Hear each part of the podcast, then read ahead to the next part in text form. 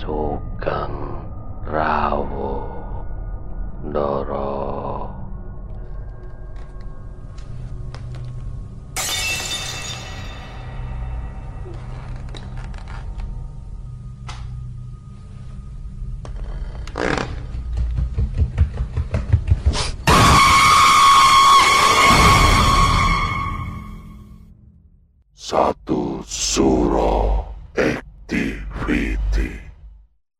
Assalamualaikum warahmatullahi wabarakatuh. Selamat malam. Rahayu, rahayu, rahayu, rahayu. Para pendengar satu suro activity. Saya Andi Putro. Pada malam hari ini, kisah mistis dari Fajar. Selamat mendengarkan. Kejadian ini di JMP, Jembatan Merah Plaza. Untuk tanggal saya lupa.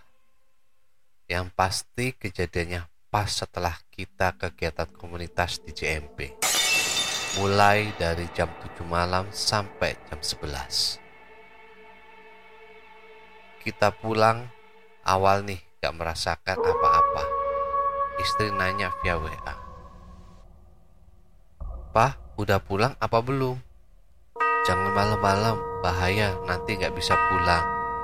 Saya jawab, udah mah OTW. Perjalanan pulang dari JMP, saya sudah nggak merasakan aneh. Sudah biasa, malam jam 11. Lampu pasti banyak yang mati di jalan. Dekat Tugu Pahlawan arah Keramat Gantung. Jalan ditutup, otomatis saya belokkan ke kiri, cari tembusan ke Peneleh. Sampainya di Peneleh ini, jalan arah ke tengah kota banyak yang ditutup. Kalau nggak gitu, gelap banget. Dari sini udah mulai nih merasakan anehnya. Otomatis saya cari jalan yang terang. Sekedar info, saya orang Surabaya nggak hafal nama jalan yang hafal cuma arah dan ancer-ancer saja. Setelah jalan dari Peneleh tembus jalan makam Peneleh, sampai muter-muter keluar ke sekitaran Undaan, yang pasti sampai ke arah Tambak Sari. Dari situ yang saya tahu, lewat jalan yang memang saya sendiri nggak tahu namanya. Yang penting, lampu jalannya terang. Eh, tembusnya ke makam keputih. Dari situ udah nangis saya karena nggak bisa keluar. Muter aja di sekitaran makam. Sampai-sampai kelihatan ada motor orang jualan sayur. Kemudian saya ikutin.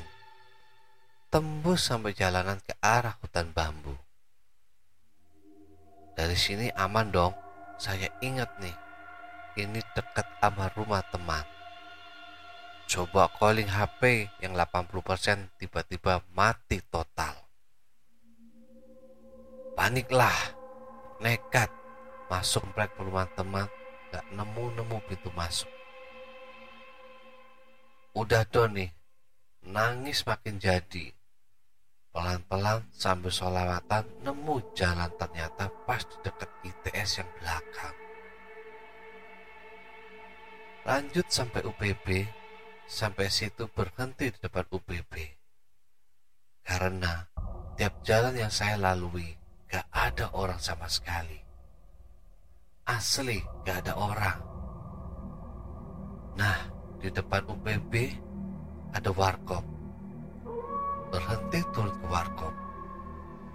Niat pesan minum sama dia menenangin diri. Ibu penjualnya nanya tiba-tiba. Mas, opo oh, sampai kok pucet ngono? Sampai mari tekan makam ta? Nah lo, kok tahu? Jawabku. Enggak bu, nyasar. Si ibu jawab, biasa mas. Gak lama si ibu manggil anaknya. Sambil ngomong, masih iki terno sampai ngarep Estesia tekan kono Bali O. Sakno masih. Mas, sampean kok buat oh duit 500 ripis sing kuning bendang mulih. Saya jawab, "Nggih, Bu, matur nuwun." Lanjutlah kita mulai jalan. Lempar duit 500 perak. Setelah naik mobil langsung. Awal jalan sepi. Mulai kerasa ada orang lalu lalang. HP nyala. Istri telepon bolak-balik. Gak pakai lama saya telepon balik minta temenin sampai rumah. Selama perjalanan ini, kan ada orang bawa angkutan sayur. Ngomong, Mas, sampai itu nggawa apa sih? Karo kok didelet ndukur mobil gua-guaan? Saya jawab, nggih pak, ngapunten. Senengan ngerencangi kula sampai mangga dua. Nggih mas, dijawab sama bapak itu. Nyada nih saya, Ah kampret, pasti barang gak jelas nih. Sampai stasiun kereta Wonokromo, mobil terasa berat banget. Banyak orang bawa sayur, orang lewat naik motor ngeliatin tuh ke mobil saya. Ah, gila. Tetap telepon-teleponan sama istri. Sampai rolak Gunung Sari. Kerasa tuh kayak orang jatuh. Terus mobil kayak digenjot. Ah udah turun nih. Langsung saya tancap gas.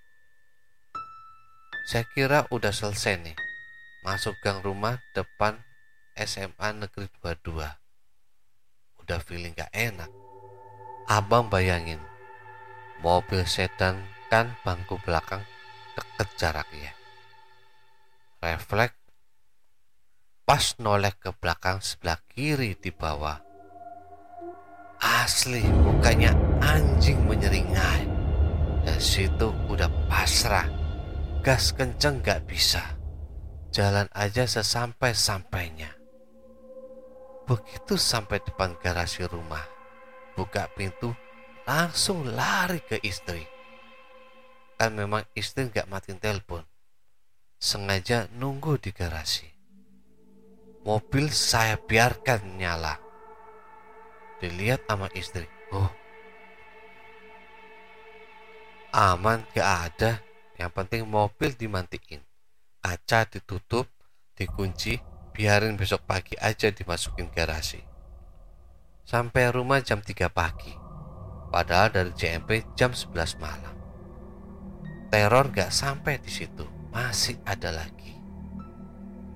Begitu masuk rumah, copot baju, mandi, bersih-bersih, udah gak sadar. Banyak banget ceritanya diceritain. Ternyata banyak yang ngikut. Ampun pokoknya. Saya benar-benar disesatin waktu melewati kuburan tersebut. Para pendengar, itulah tadi kisah mistis dari Mas Fajar yang membuat kita merinding. Gimana gak merinding? Ketika dalam perjalanan pulang, Mas Fajar melewati sebuah makam atau kuburan dan terjadi kejadian aneh yang di mana Mas Fajar disesatkan oleh jin penghuni kuburan tersebut. Dan tiba-tiba di dalam mobil tersebut ada sosok jin yang menakutkan. Para pendengar, di mana pun kita melewati suatu makam atau tempat asing atau pingin hendaknya bersolawat, bersikir, memohon perlindungan dan pertolongan kepada Allah Subhanahu wa taala. Agar kita diberikan perlindungan dan keselamatan. Apakah kalian pernah mengalami hal yang serupa? Tulis komentar kalian. Nantikan kisah-kisah mistis selanjutnya yang membuat kalian merinding ketakutan.